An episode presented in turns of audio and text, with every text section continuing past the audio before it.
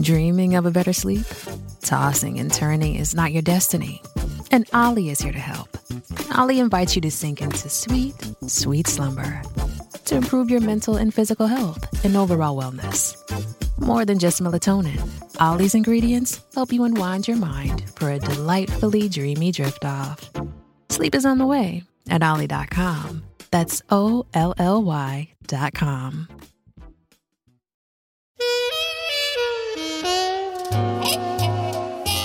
introduction to her 1924 criminological study, Murder and Its Motives, the writer F. Tennyson Jesse declared It has been observed, with some truth, that everyone loves a good murder.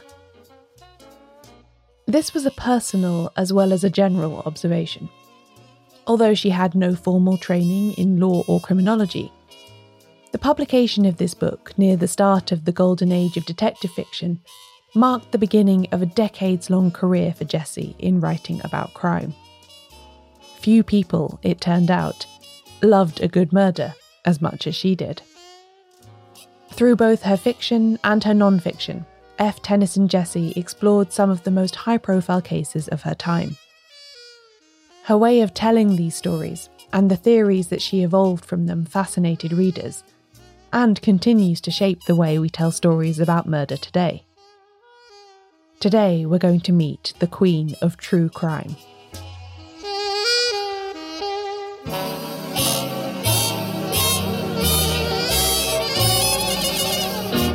Welcome to Shedunnit.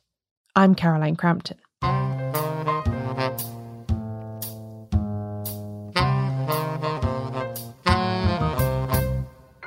Before we get into her life and work proper, I feel I should spend a little bit of time on the name F. Tennyson Jesse. This was a pen name she adopted in her late teens. She was born Winifred Margaret Tennyson Jesse and was known through most of her childhood simply as Fee. When she was at art college, she altered her first name to Fryniwyd, mostly shortened to Fryn, although she was sometimes nicknamed Frilliwid when she was being more frivolous than usual. It was also at this time that she started writing seriously and signing her work as F. Tennyson Jesse, and this stuck as her professional name throughout her career. Her name strikes us as somewhat unusual and eccentric now, and I think to some extent it did at the time too. In 1924, her husband wrote a comic poem for her birthday, and poked fun at her decision to change her name. My name is Fryn. Twould be a sin if it were Winifred or anything common like that, he wrote. Her surnames, Tennyson and Jesse, she came to via her father, Eustace Tennyson d'Eyncourt Jesse. He was a nephew of the famous Victorian poet Alfred Lord Tennyson. Eustace's mother, Emily, being Alfred's sister. Emily had rather famously been engaged to Alfred's friend Arthur Henry Hallam. After Arthur's premature death at the age of 22, which her brother the poet wrote about in his 1850 poem In Memoriam, Emily married a naval midshipman named Richard Jesse and had two sons, the younger of whom was Fryn's father. Incidentally, Emily named her elder son Arthur Henry Hallam Jesse after her deceased fiance, as Fryn noted in a letter much later in life, no record remained of what her living husband thought about that. Both the Tennyson and the Jesse families boasted notable literary ancestors and lineages that could be traced back to Tudor times and beyond. The Jesses were naturalists, theologians, historians, minor poets, courtiers, and landowners, while the Tennysons were very proud of being able to trace their line all the way back to the noble Norman family of d'Eyncourt. Fryn's father was so proud of this that he legally added this name back onto his own. He loved being the Reverend Eustace Tennyson d'Eyncourt Jesse and would sign it in full as much as possible. Perhaps his daughter's preference for just Fryn was a response to this. Fryn had an unusual upbringing. She was the second of three daughters born to Eustace and his wife Edith. Neither of her parents ever enjoyed robust health, and despite the fancy ancestors, they didn't have much ready money between them. The family was constantly moving abroad for Eustace to take short lived posts as a curate or a chaplain, and then coming back to Britain when it didn't work out. Fryn's youngest sister Ermentrude died in infancy when the family were in Cape Town, South Africa. And her older sister Stella was increasingly left back with her mother's parents in Croydon. Fryn followed her parents through a succession of boarding houses and rented rooms all over the world, which, although not a necessarily happy childhood, did gift her with a love of travelling that she would put to good use in her adult life. Although not nearly so enamoured of her famous Tennyson and Jesse relatives as her father was, Fryn did enjoy hearing stories about her great uncle, the poet laureate. Later, she would attribute some of her passion for murders to the impulses she shared with him. According to family lore, Alfred loved to read the Newgate calendar before going to sleep, that being a compilation of penny dreadful type tales about London's worst criminals that was produced by the keeper of Newgate Prison. Rather gory bedtime reading, but Fryn delighted in this macabre connection with him, and later also cited the poet's passion for discussing crime late into the night with his friend the actor Henry Irving as evidence of the murderous fascination that they shared. In other words, I am a Tennyson, she would say. Fryn was a passionate fan of crime in fiction too, from a relatively early age. When she was briefly sent to boarding school at the age of 12, one of her few brushes with conventional formal education, she was found to be good at languages and history, but terrible at mathematics. She got through the classes by setting up a bartering system with the other girls. She would use her ability to recite Sherlock Holmes stories word perfect to keep them entertained after lights out and they would do her maths for her. She would edit the stories in her head so that they were always in the first person, as if she was Watson and had been on the cases herself, and kept her schoolmates spellbound. They were happy to do her homework in exchange, and according to an account she wrote later, she apparently turned in correct sums every week. Despite her enthusiasm for crime, it wasn't immediately clear to Fryn what she was going to do with her life. For a while as a teenager, she maintained that she wanted to be a nun, but this was mostly a ploy to please her excessively religious mother. Her calling didn't stand up to scrutiny once representatives from potential convents started interviewing her. At the age of 19, she was sent to study art at the Newlyn School in Cornwall, where she exhibited some talent at painting and illustration. It was here, though, that she began to take writing seriously. She was asked to become the editor of the college magazine, The Paper Chase, which was her first real journalistic endeavour. She greatly enjoyed putting it together, and did such a good job of it that those around her began to encourage her literary aspirations. It was also at this time that she began writing poetry of, quote, such promise that her father began to have romantic ideas of her achieving the kind of Tennyson glory that he had never himself attained.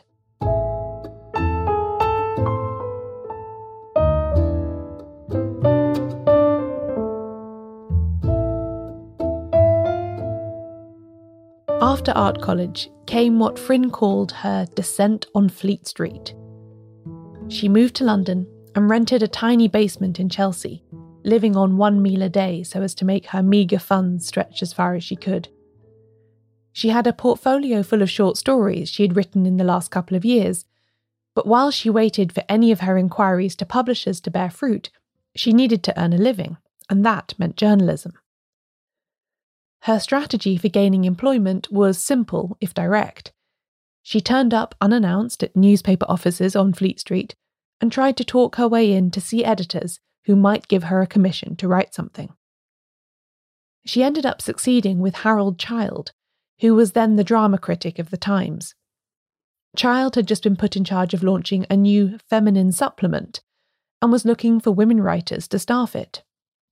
When Fryn arrived, so the story goes, he had just declared he did not need to see any more women, but the commissionaire on the door recommended that he see this one because she was pretty. That got Fryn's foot in the door, and she quickly became a reliable contributor for Child, writing leaders for the Ladies' Supplement and covering things like dress shows and exhibitions at the British Museum for the Times proper. Reflecting later on how she got her start, Fryn was dismissive of the attractions that had made the editor first pay attention to her. She wrote, I was not beautiful, though I gave the effect of it. I had golden hair and big grey green eyes with black lashes and eyebrows. It was only the beauty of youth, and it didn't last long, but I had it when I started. It wasn't long before one of her short stories found a home. To her great surprise, the English Review not only published The Mask, but gave her the princely sum of 15 guineas for it. The story received good reviews, and in the spring of 1912, she had a letter from someone called H. M. Harwood wanting to adapt it into a play. When she went for a meeting with this person, she discovered that he was, in fact, Totty Harwood, a university friend of her uncle's, and he found that she was Fatty Fee, a childhood acquaintance. They worked together on the play, which appeared in December of 1912 as The Black Mask, and it was popular in London, New York, and Paris. They became friends. She went on holiday with his family, and they discovered a mutual interest in sailing that was to become important to them later on.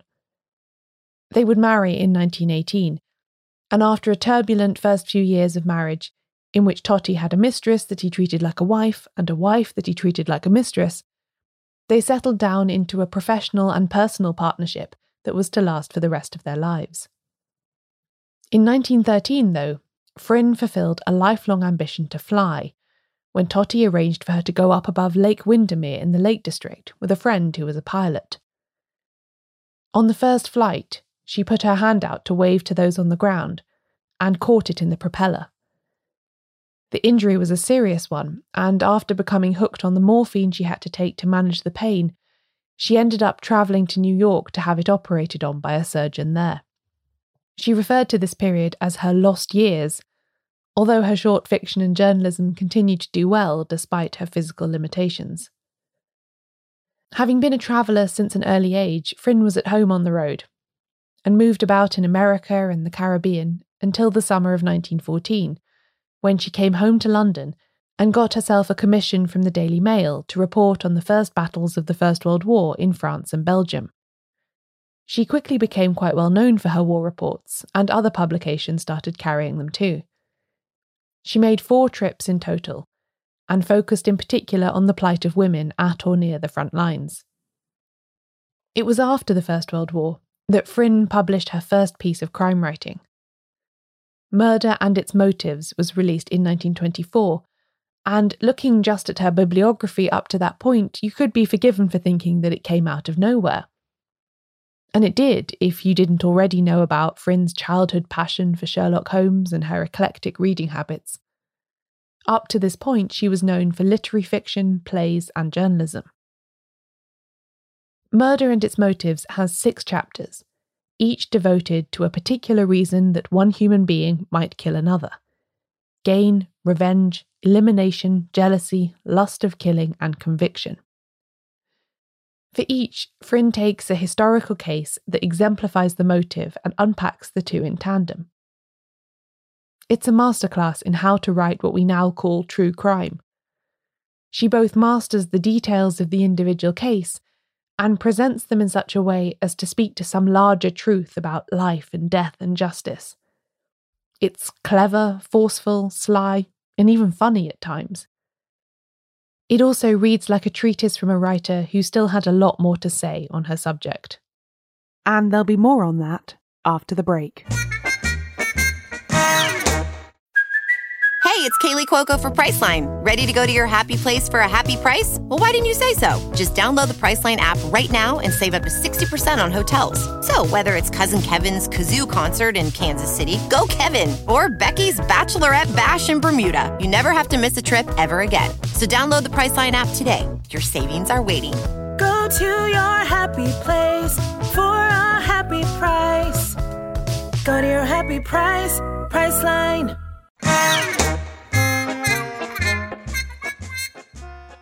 Murder and Its Motives received good reviews on its initial publication in 1924. As a result of this publicity, Fryn received a letter from Harry Hodge, then the general editor of the Notable British Trials book series, who was interested in recruiting her as a contributor for some new volumes.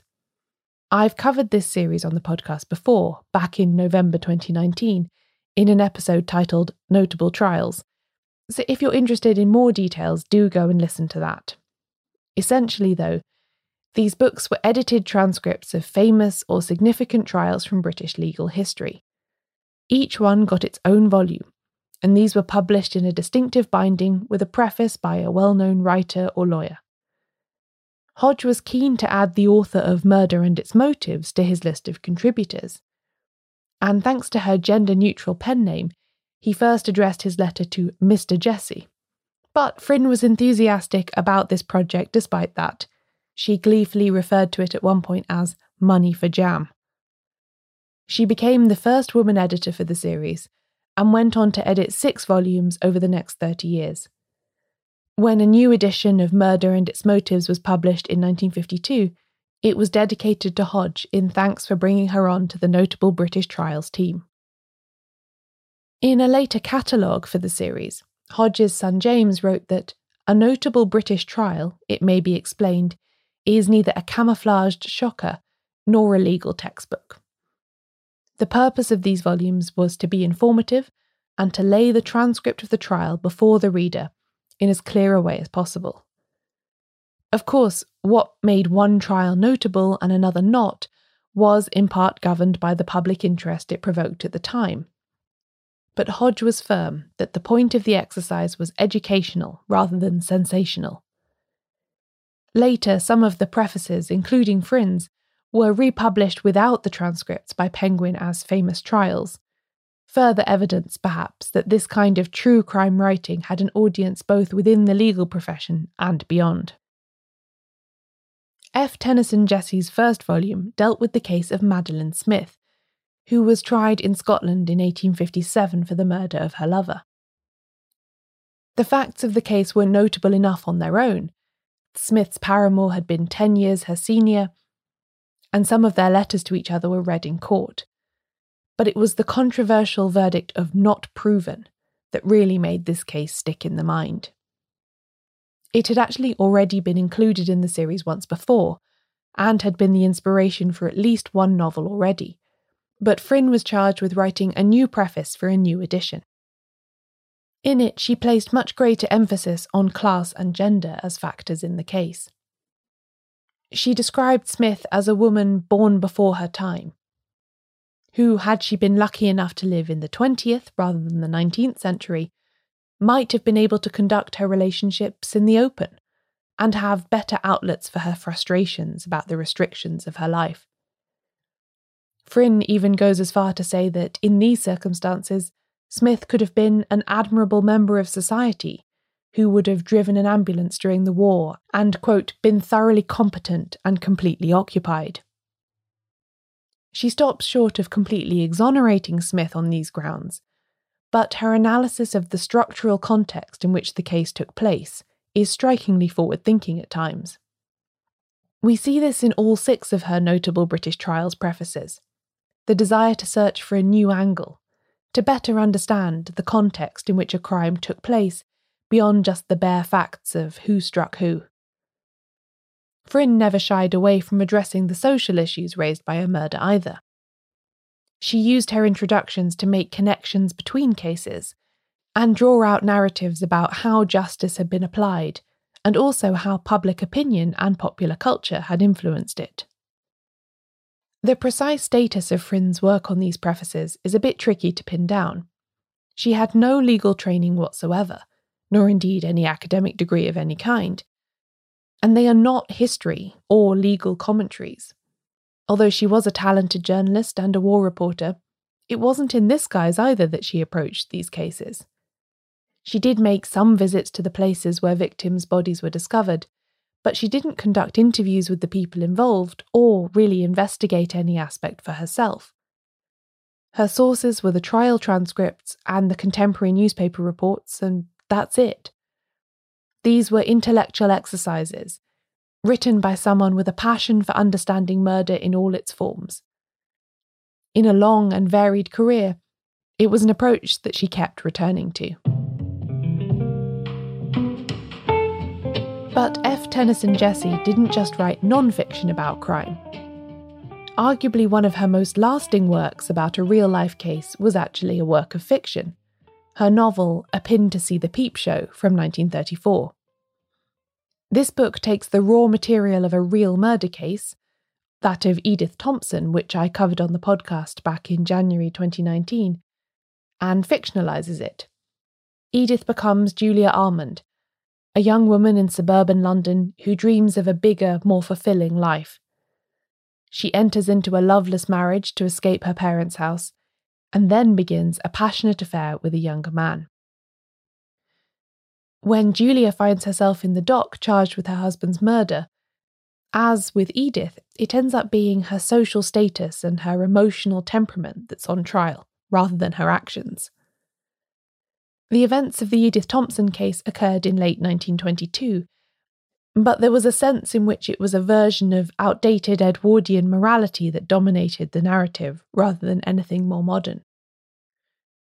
These themes are the same ones that surface in her notable British trials version about Madeleine Smith, and they were to recur again and again in her crime writing the status of women, their class struggles, their frustrated passions, and the shifting way in which they were treated by society. Alma Rattenbury, whose case Fryn wrote about in 1950, had much in common with Thompson and Smith, but her sentence was different. The parallels that Fryn found between the cases greatly enhanced her retelling of them. The manner in which Fryn wrote A Pin to See the Peep Show is in itself indicative of how her non fiction work informed her fiction. As it was so heavily based on a real case, she knew exactly how the story was going to end before she began. And so she started by writing the first and the last sections of the book, before later filling in all the events that came in between. Just as with a factual essay about a court case, she knew the point that she was writing towards from the start. Because A Pin to See the Peep Show is fiction, Fryn was free to play with perspective in a way that she could never have done had she been writing about the Thompson case for the Notable Trials series. Some of the novel narrows down to Julia's point of view, while at other times it broadens to show the general atmosphere of the courtroom. Fryn is able to be definite about motives and relationships in a way that would have seemed false if she were merely reflecting real life. She can include scenes that were never described by witnesses and give the impression that there is a larger purpose at work, rather than just a random tragedy unfolding. When A Pin to See the Peep Show was reviewed in the Times Literary Supplement, James Hodge bought the space on the opposite page to advertise Fryn's work on the notable British Trials series. The connection between fact and fiction couldn't have been clearer. If you enjoyed her novel, he was saying, then you'll also like her factual crime writing. The two go together, two halves of the same thing. For all that F. Tennyson Jesse wrote sympathetically about women caught up in crime, we mustn't make the mistake of attributing modern or progressive views to her. She was more empathetic than many of those who wrote about crime in her time, but she could also be dismissive of women's choices in a way that reads uncomfortably for the modern reader. In Murder and Its Motives, she popularised the term murderee as opposed to victim, to mean someone susceptible to the predations of a murderer. A murderee isn't necessarily a woman, although when clarifying this for a later edition of the book, Fryn inserted the phrase, What I always say is, you'll never find a nice girl in a trunk, and mused on the characteristics of trunkable and untrunkable women. Sometimes, I think, her desire to categorize and anatomize everything about murder led her to some unpleasant places. But a big part of the attraction of F. Tennyson Jesse's crime writing is her certainty. There are six kinds of motives for murder, not seven or five. She slots events into a coherent narrative, giving the impression that crime makes sense, that it can be contained and comprehended already knowing the outcome of the cases that she wrote about, allows her to act like an omniscient detective novelist, exploring the limits of fair play. She gives the illusion that there is logic to crime, that it can be controlled. Just as the great detective will always solve the mystery, in F. Tennyson Jesse's true crime narratives, the ending is always final and satisfying. But even when we read her accounts and stories critically, picking at the edges of them to unravel the neat tapestry that she's woven, they still retain their power. Her fascination with murder is evident in every line. We care because she does. In the preface to her 1948 book Comments on Cain, which was a study of how the law of murder differed in Britain, America, and France, she laid out why she kept returning to murder as a subject. She wrote, Why murder is the greatest of all crimes is not that the life taken may be that of an Abraham Lincoln, but because it might be yours or mine. No matter how long F. Tennyson Jesse spent formulating grand theories about murder, she never lost sight of its ordinariness, of the omnipresence of violence in everyday life. And that's why she's the queen of true crime. She understood the mundane horror of it all, and she kept writing anyway.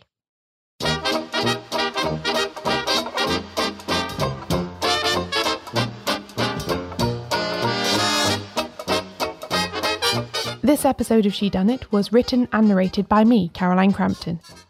You can find out more about the podcast and everything it covers at shedunnitshow.com, where there are also transcripts of every episode.